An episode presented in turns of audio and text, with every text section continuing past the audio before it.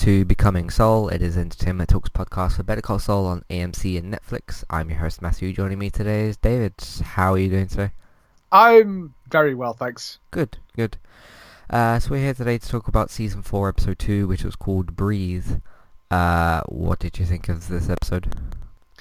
I liked it. Again, they're not pushing things like forward quite as fast as maybe I'd like, but I did enjoy it. I would have liked to have seen a little bit more of Jimmy this episode. It felt a little bit light on him in places. I mean, There were some great scenes, but it did feel a little bit light on that, because they're sort of following. You've got them following the sort of Jimmy storyline, the Mike storyline, and the cartel stuff. And I felt they spent a little bit more on the cartel stuff, and maybe I would have liked to have seen a little bit more around Jimmy, but I don't know. I mean, I generally liked it, though.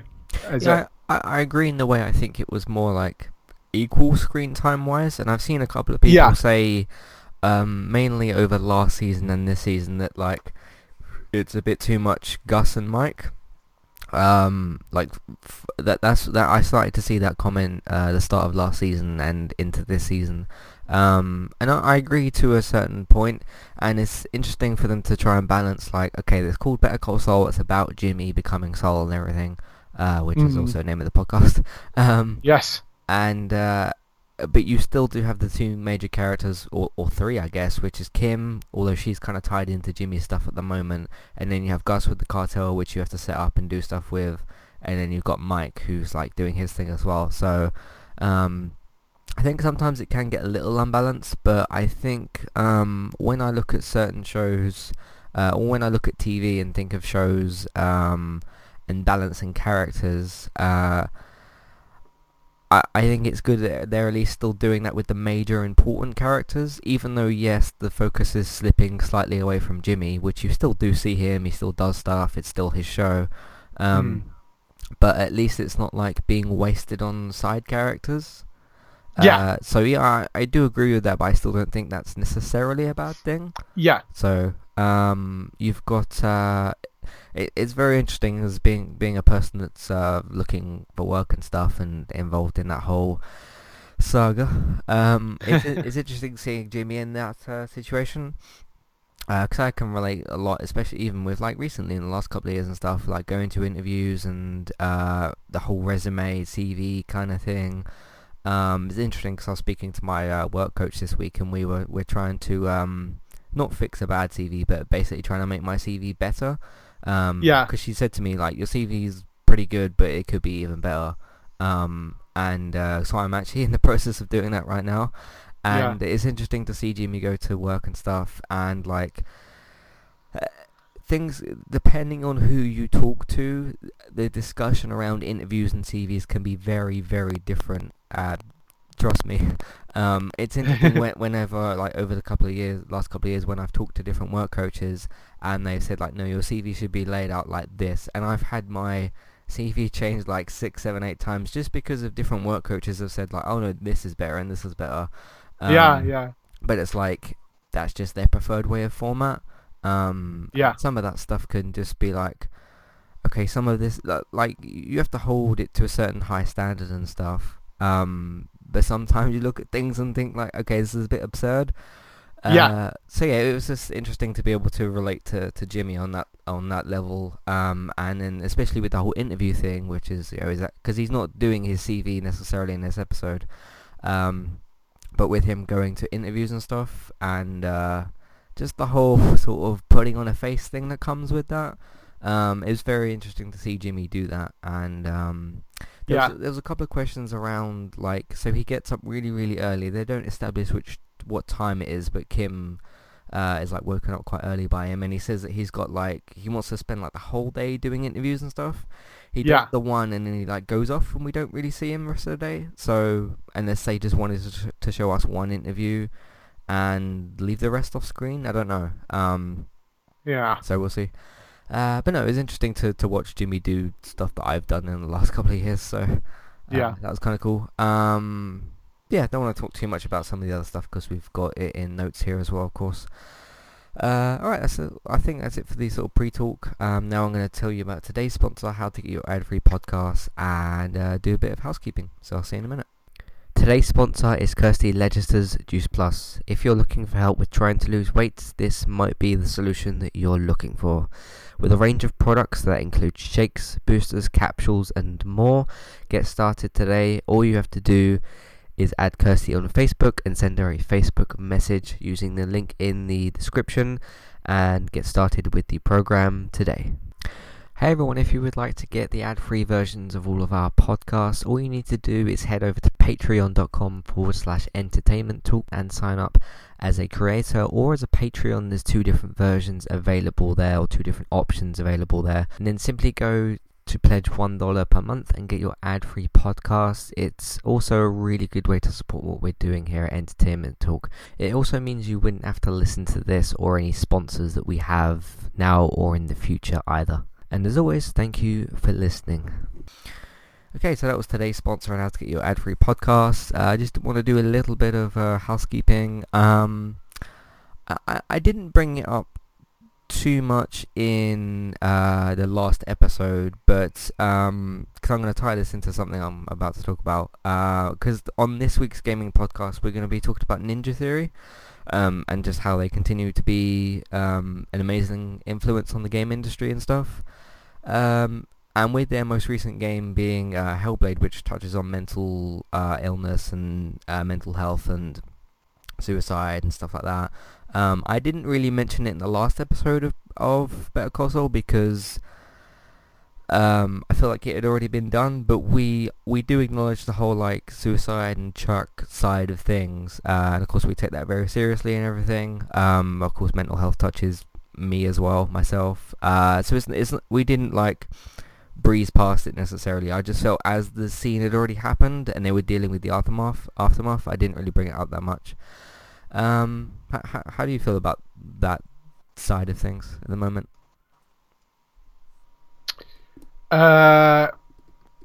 What, on the show or to do with Chuck? Yeah, I mean, it was interesting how they sort of handled that. I was trying to remember back to see whether they I can't remember. Do we actually know whether he did actually kill himself? I can't remember. I mean, I know we saw him sort of disintegrate, but I can't remember. Did we actually see him actively kill himself at the end of that? Or I mean, because it seems like Howard and Kim, and we'll get onto them in a little bit, they came to like mixed conclusions on that, because Kim was a bit sort of rejecting of that idea, but he did kick the lantern off of his desk, so yeah I guess so.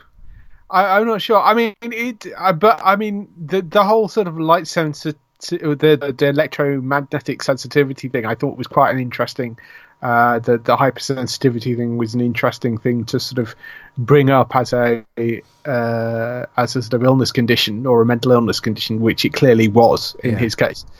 I thought that was quite intriguing. And it's also quite interesting to see it with somebody who is incredibly wealthy as well. Right. And which I thought was kind of different, because quite often, that's not portrayed as such, so somebody sort of that is incredibly wealthy being brought down by mental illness is kind of interesting. It was kind of interesting to see as well, on how the people around him treat him, I thought. Because there is the whole conversation around like, I've outright heard some people say like, oh, if you gave a person with depression loads of money, they would be fine, which is absolute crap. Yeah. I just wanted to touch on that, because we're also going to be talking about Ninja Theory and Hellblade later this week, so I just wanted to sort of tie it in with the whole Chuck thing, and bring it up from last week, but anyway, we're going to be talking about that on Saturday. That's when the gaming talk is going to be happening this week, as well as a bunch of other stuff as well. Speaking of video games and stuff like that, I did my first ever full playthrough of a Telltale game. Episode 1 of the final season, so the premiere season for Telltale's The Walking Dead, came out this Tuesday, August 14th. Was it Monday? Yeah, Monday. No, Tuesday, August 14th. So the first episode's available for everyone now. As of about half an hour ago or so, Telltale actually released the whole schedule for the season. I don't think they've ever done that before. I don't think they have. Because usually it's like every 4 to 8 weeks or so or something, and they just kind of... When we get round to it. Yeah. But no, they released the whole schedule today, so we're going to be talking about that probably on Saturday as well. But if you're curious about the first episode, obviously there will be spoilers if you watch the Let's Play, because it's the premiere for the final season. But I did that in its entirety. It was a lot of fun, it was really cool, and it was great to be back in Clementine's world. So that was pretty cool as well. Classic reviews, something I enjoyed this week. Played Canis Canem Edit or Bully, because there's two different versions of the game. Basically, there's the original PlayStation 2 version, which is called Canis Canem Edit. Some people called it Bully at the time, because that's kind of what you play, depending on how you look at Jimmy. But then later they did a Xbox 360 version, which was called Bully the Scholarship Edition. I reviewed the PlayStation 2 version, which was ported to PlayStation 4. So technically I played it on PlayStation 4. But that's this week's classic review. I did play it a little while ago, but it was pretty fun. So I enjoyed this week's classic review. So have a look out for that. What else is going on? Better Call Saul, or Becoming Saul. Thank you for listening to that. Tomorrow, hopefully, I'm going to see Teen Titans, the animated family-friendly version of the Titans, because, of course, there's the Titans DC show, which is much more adult. Much. Yeah, I was going to say, not very family-friendly, that one. Yeah. Is there an old TV series of the Teen Titans? Yes, there has been TV cartoon series of the Titans, yes. Cool. So if you want to watch the Titans in a family setting, the series or the film is a good idea. Not the Titans series that's coming up. That's very much adult. But no, hopefully I'm going to see the Teen Titans, it's called Teen Titans Go, film tomorrow. Hopefully I'll have a review of that, and that should be quite fun as well.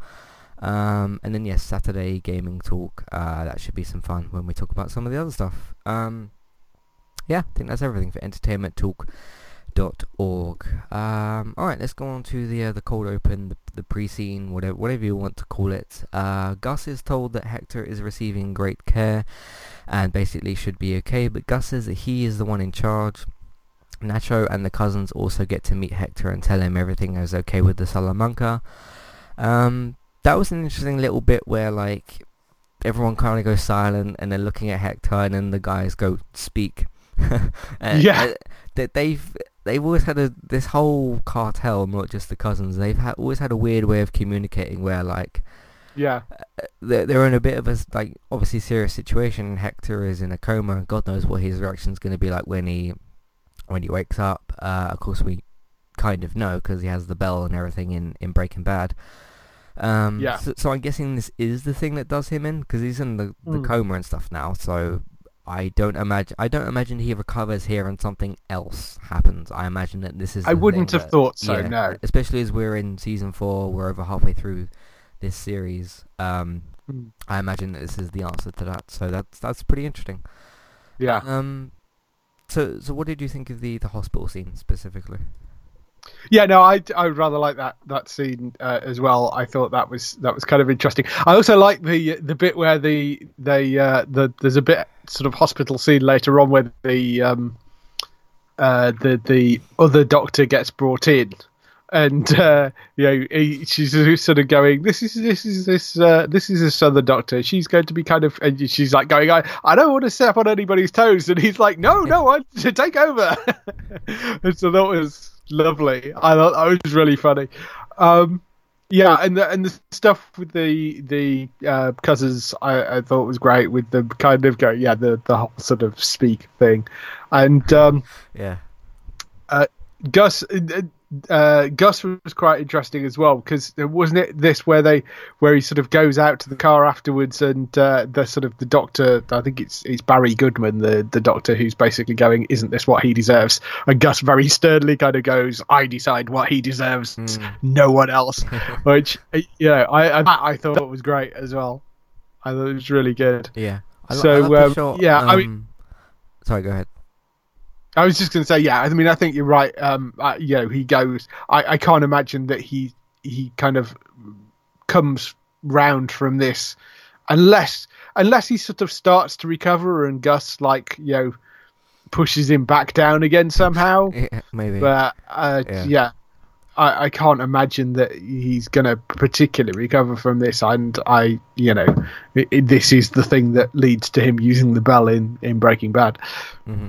I'd find it, depending on what they would decide to do, if he recovered from this, I'd find it a little bit unrealistic. So yeah, if they just start to, this is what happens to him, and they settled on that, then cool. That's like, you know, what I kind of expect. I do really like the shot of, I can't remember who it was that looked out the window, but somebody looked out the window, and then there's this shot of, I think it's Gus standing next to his car, and he's like this shadowy figure.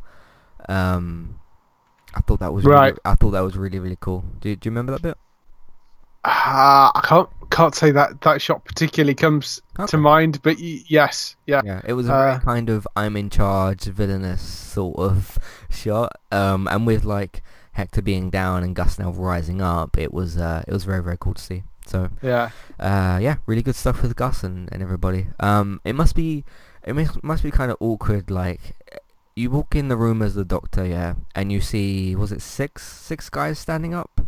5, 6 maybe? Yeah. And you see these these well-dressed guys, and you'd probably make some kind of assumption about them, like, oh, maybe they're part of something, or maybe they're literally just this guy's family, but, like, you'd feel a bit intimidated at least. Like, these look like guys that you don't want to let down, and if you were to say something like, oh, he's not recovering well or something like that, and you look at these guys and you say that to them, I think you'd feel really nervous. So yeah, that would kind of, I think that's fair.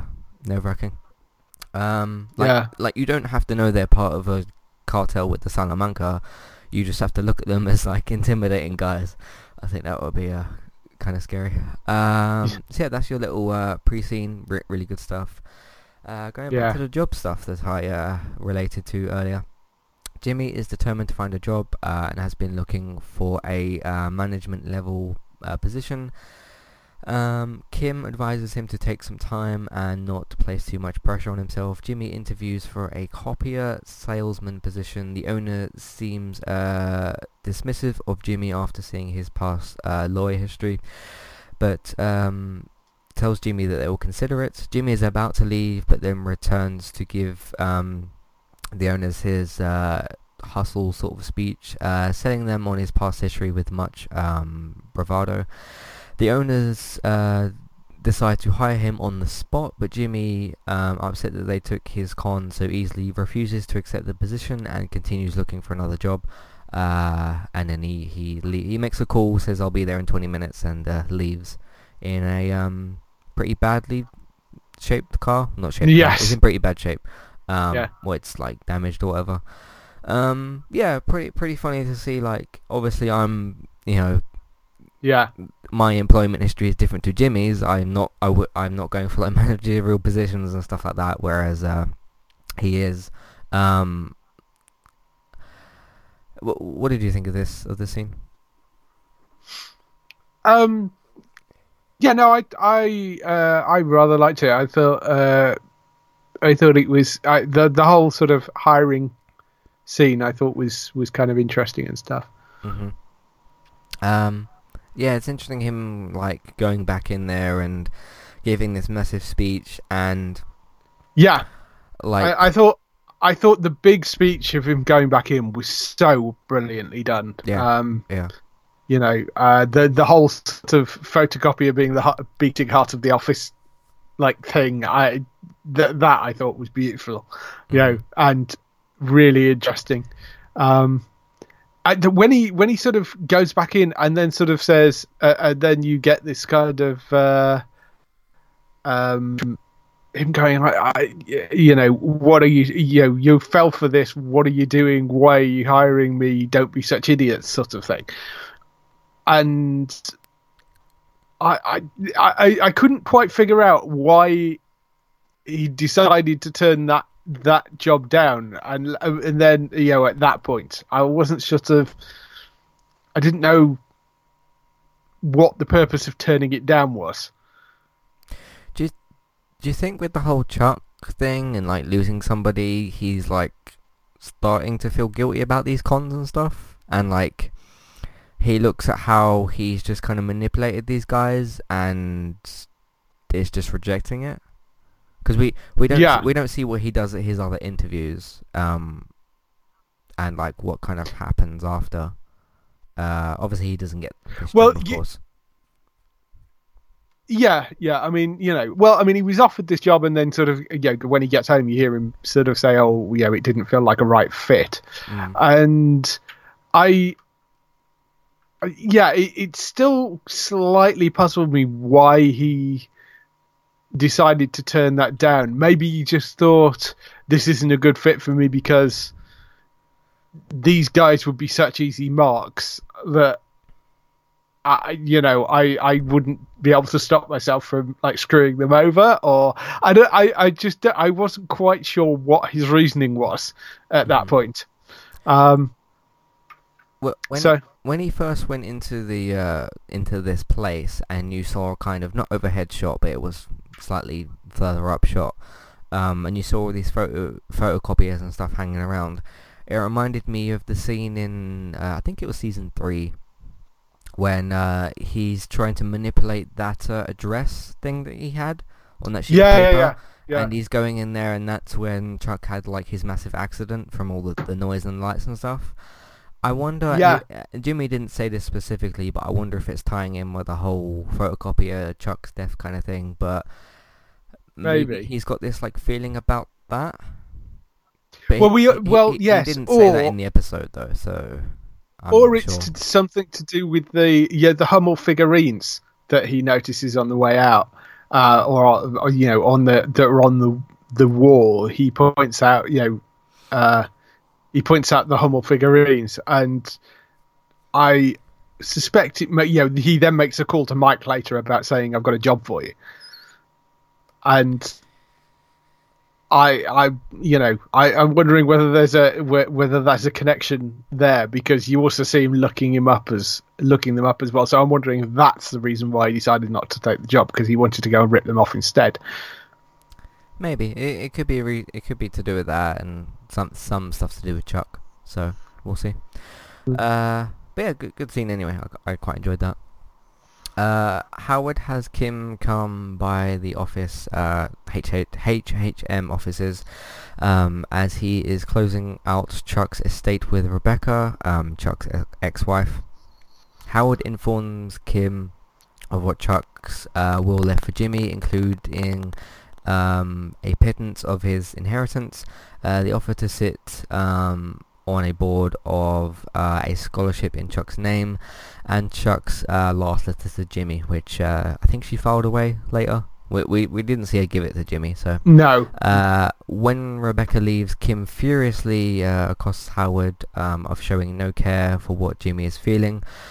And even when Howard attempts to offer to make things better, Kim shuts him down and walks out. Let's stop there, because otherwise it goes to the bit with Jimmy afterwards. Another good scene. What do you think might be in this letter to Jimmy?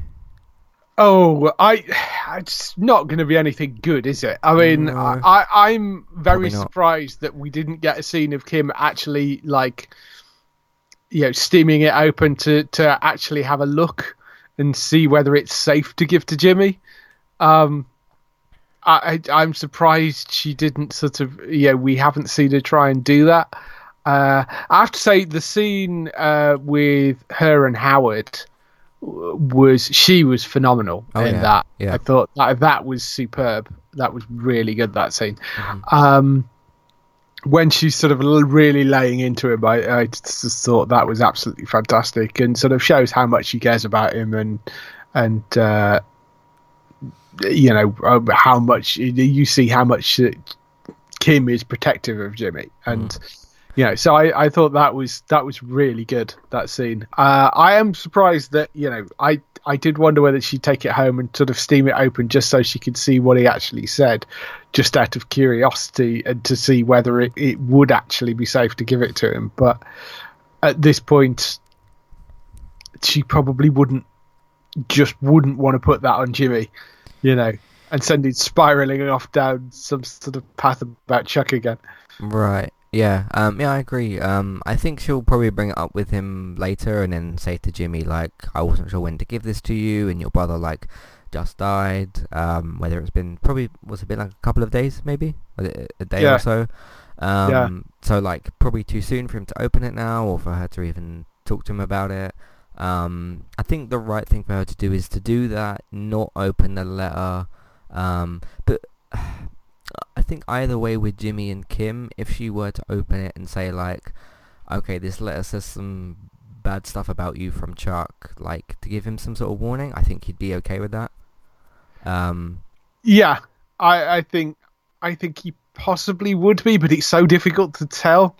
I mean, I don't think it would do Jimmy necessarily any good seeing that, which I think that's sort of Kim's point.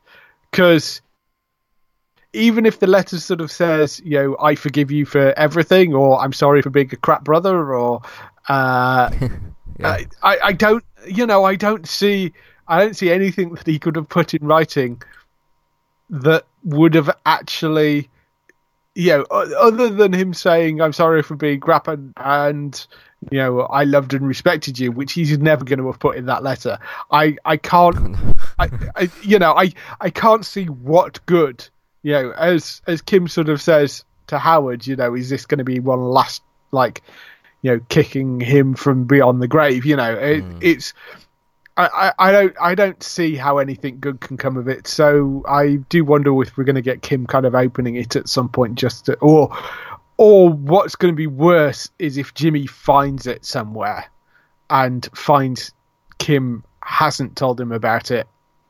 I think that would also be quite bad, because he may blame her for that. Hopefully not, but I don't know. Yeah, I don't see too many outcomes in this scenario where Jimmy is really angry at Kim, because, like, she wants to protect him no matter what, and I think he'll come. Because out of, like, everyone in this entire series, and I'm including, like, Breaking Bad characters, Jimmy isn't one to get, like, annoyed so much. No. If you think of, like, all the characters that we have, so I think he's, especially in this sense, like, with Kim and everything, I just don't see him getting that annoyed. The worst case scenario is, like, she does open the letter, reads it, puts it back, and then, like, Howard says something to Jimmy later, like, oh, did you open that letter from Chuck? And then he's like, what? Kind of thing. Yeah. But I mean, I don't know whether he'd even want a letter from Chuck, you know, so, you know, he might be upset with him about the fact that, you know, she didn't even tell him about it, and, you know, he's almost treating him like a child in that she doesn't trust him to have an adult reaction to it. But you know, so that might upset him, but I think she's probably right, is I don't see any good of coming from it. The problem is that it's out there now, you know, and I suspect it could be Chuck's last sort of final fuck you to Jimmy, you know, and that does nobody any good that's still around. I think that's most likely what it is. Yeah. It was like in the entire run of Better Call Saul, when was Chuck ever nice to Jimmy? Not never, really. Yeah. So pretty much. Yeah. But yes, that night when Jimmy returns home from job seeking, Kim considers giving him Chuck's letter, but instead holds off as the two settle in, I guess, for the night.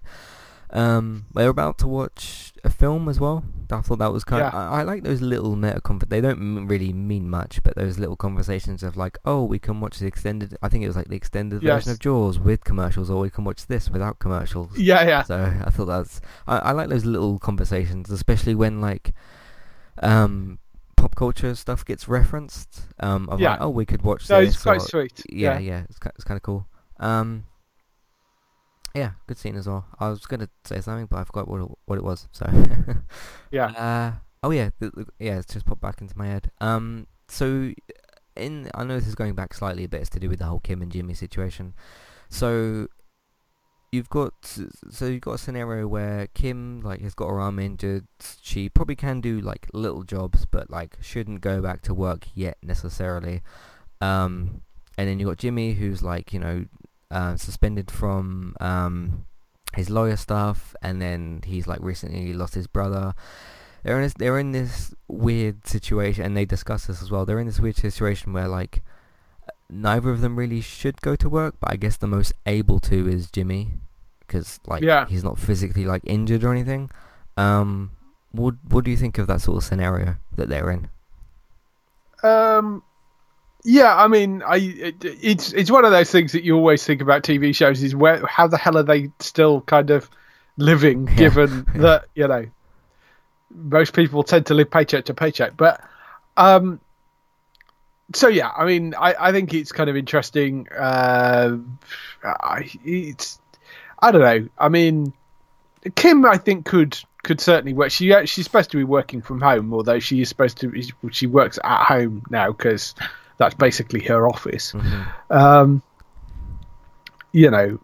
But they obviously need money coming in from somewhere, and Jimmy probably shouldn't be working, but then he seems fine. So since the whole Howard thing last week, I think he's okay. So but you never know. We might see a massive breakdown scene next episode or something. We don't know. Yeah, maybe. Yeah, maybe. But I guess it's their situation of okay, one of us is kind of working, but we need more. So who's gonna do the extra bit? But I guess it's kind of up to Jimmy, maybe. And then we go to the last paragraph for this quite a big piece, so we'll take it from there. Gus learns of Hector Salamanca's condition after the stroke, and that he will likely not recover from his coma without proper care. Wanting to be the one that determines the terms of Hector's demise, as he's discussed before, Gus discreetly arranges to have a skilled physician from John Hopkins. To help with Hector's recovery. The specialist, who speaks fluent Spanish, is able to inform Hector's nephews Leonel and Marco of the physical therapy to bring Hector out from the coma. Nacho and Arturo come to visit and are surprised to see that Hector's getting proper care and follow. Surprised to see him getting proper care and follow Leonel and Marco's request to talk to Hector. Later, Tyrus brings Hector's current medical charts to Gus. After reading them, Gus has Tyrus arrange a drug trade with Nacho that night. When Arturo and Nacho arrive to take possessions of the drugs, Gus kills Arturo by tying him up and putting a plastic bag over his head, basically, and tells Nacho that he knows what he has done to Hector. While the Salamancas are not yet aware. Blackmailing Nacho, Gus informs him, "From now on, you are mine." There's worse people that could say that to you, I guess. Yeah. But there's also nicer people that could say that to you as well. Yeah. So, I mean, Gus is sort of. I think Gus is more upset about the fact that Nacho got to Hector before he did. I guess, that seems to be, he's from the conversations that he has, it's Hector, the people that I'm the person that decides how Hector suffers, basically, is what he was saying earlier in the episode. And so he's seemingly more upset about that. So Nacho's, I mean, technically they're not on the wrong, they're kind of are both on the same side. They don't want Hector to be particularly. Neither of them want Hector to come out of this. But I don't think particularly. But Gus wants him to suffer a lot more, which is fine because we kind of know that he does. So with the whole Bell thing, he's locked in eventually. So I think he's probably going to get his wish. Nacho, I mean, but Nacho's kind of trying to get out of the whole thing and, just kind of wants an easy life. So we'll see how this plays out for Nacho. Yeah. There was a theory that Aaron brought up on this week's Bold Move podcast when he said that what about if Nacho does the whole disappearing thing that Saul sets up later? Maybe. Because remember he offered that to Jesse at one point. It's basically like, you know, new name, new passports, identity, and you leave the country basically. Because there's got to be some reason he's not in Breaking Bad. I hope it isn't because he dies. Because I quite like Nacho as well.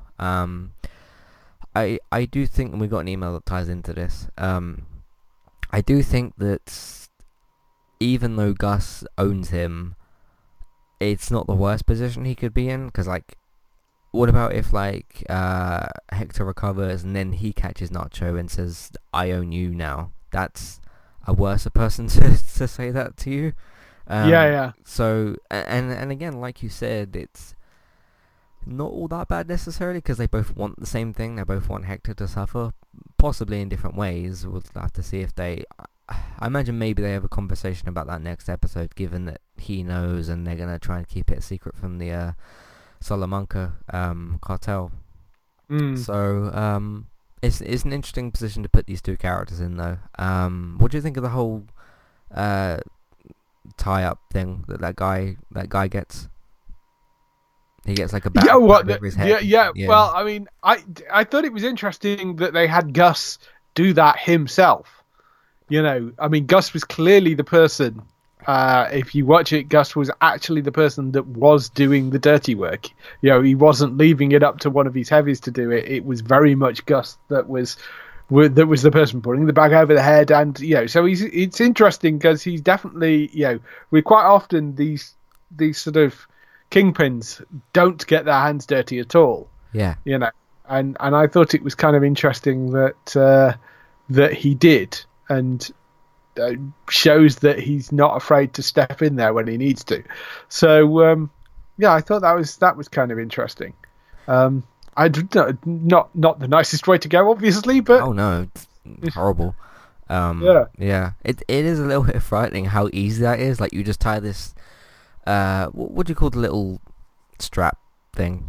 They're zip ties. Zip ties. You put one of them up. Granted, you have to get a person's hands equally level behind their back, and that's I mean, it's not that easy to tie. Right. I'm sure it's not that easy to tie somebody down. Yeah. I mean, not I've ever tried it, but yeah, I can't imagine it's that easy. Yeah. And then you have to do the same thing with their head afterwards. So yeah.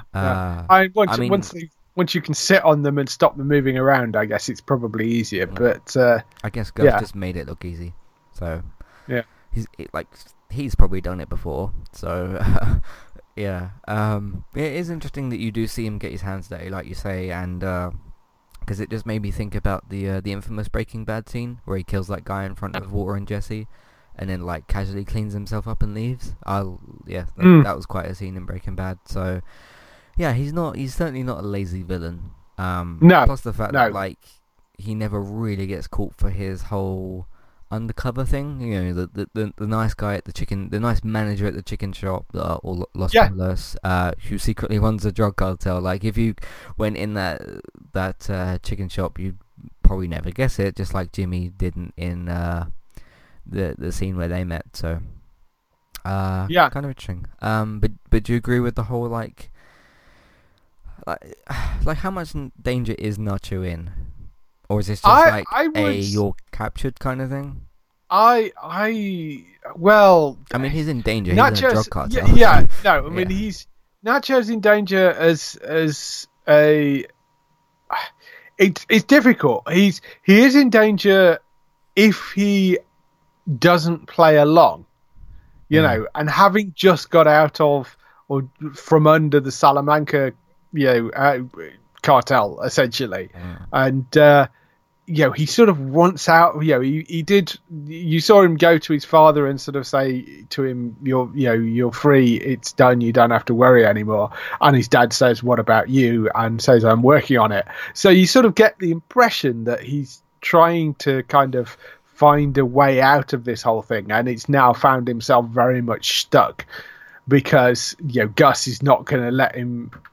Walk away, walk away, given that he's a very useful informant essentially at this point for that bit of the cartel. Although, I mean, you know, the Salamanca side of things, although the cartel bosses still want them in control, we know ultimately that Gus is probably the guy that's going to end up taking control of everything. Yeah. So it would be a nice end to Nacho's story if, like, this gets set up, they deal with the whole Hector thing, and then, like, maybe Nacho does a job for Gus, and then maybe he does a disappearing thing, and then he can just kind of be set free in that way. That would be kind of a nice end to his story. I think you're being overly optimistic, in all honesty, but I rather suspect that Nacho may end up being killed, but I am with you. It'd be interesting to see him alive, and it would also be kind of, you know, in one of the future black and white scenes, it would be interesting to see him pop up in that, having been sort of disappeared by the same system that got rid of Jimmy. Mm-hmm. So I don't know. Yeah, we have an email that ties into that as well. Speaking of emails, that's the end of the episode. Very, very good one. We did skip over the let's quickly read the Mike stuff. I forgot to read that. Lydia arranges a meeting with Mike as to inquire about his security assessment of one of their warehouses after stealing an employee's badge, asserting that the arrangement was only meant to be on paper. Yeah. Mike insists that he will continue to serve as Madrigal Electromotive's security consultant at the other 7 warehouses they have in the southwest, as his FaceTime will eliminate any questions of where he was getting his paycheck, his laundered money, which is one of the things he brings up.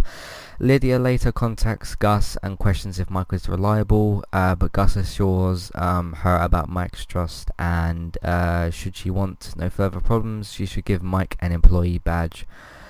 I thought of a phrase to call Mike's stories. It's kind of like quietly entertaining. Yeah.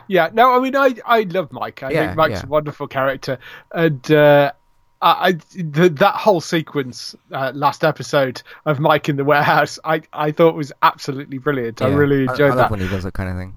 Yeah. And I'm very much with him at this point. I actually think that he's quite right. The fact that he shows up at these warehouses every so often, you know, does a sort of sneaks in, does essentially a security audit, and then leaves, does really back up his story. You know, I think that makes perfect sense to me. So, yes, I'd say give him an employee badge and let him go and do it. I'm not entirely sure what harm it does, and it might make the place a little bit more secure. So that's fine. I don't think it does actually put them at any extra risk.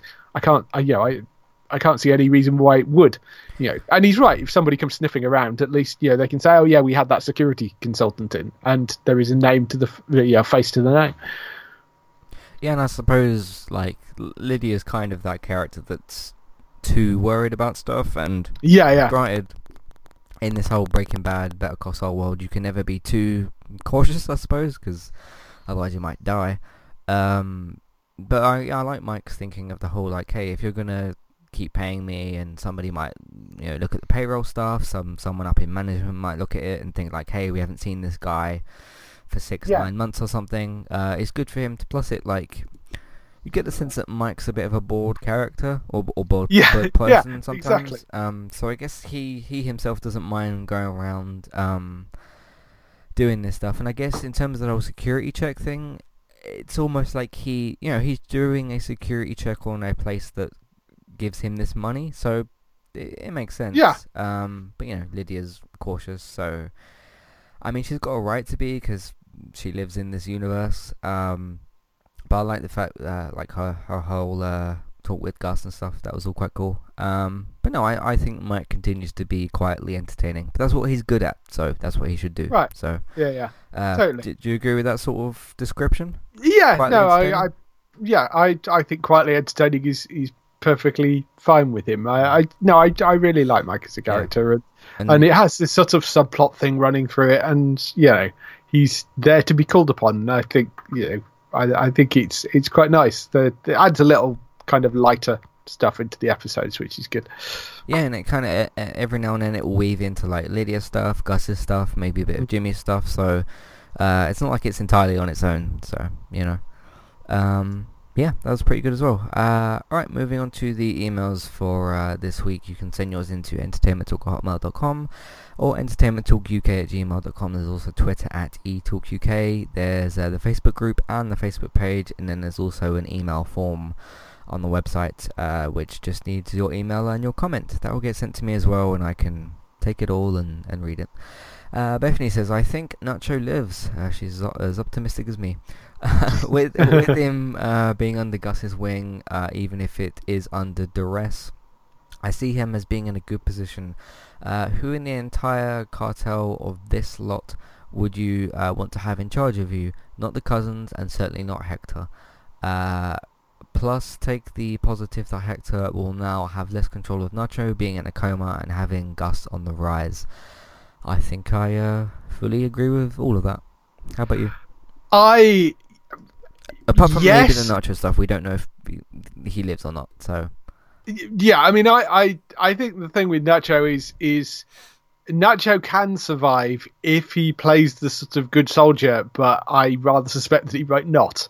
So I don't know, but yeah, the rest of it I think is fine. But yeah, I have a suspicion that Nacho will do something stupid to try and get himself out and end up getting himself killed.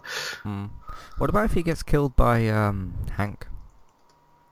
Because that would be interesting. To the audience, it will be a sucker punch of like, Hank's a good guy. Sure, he's like has to deal with Walter later, but he's part of the DEA and all that sort of stuff.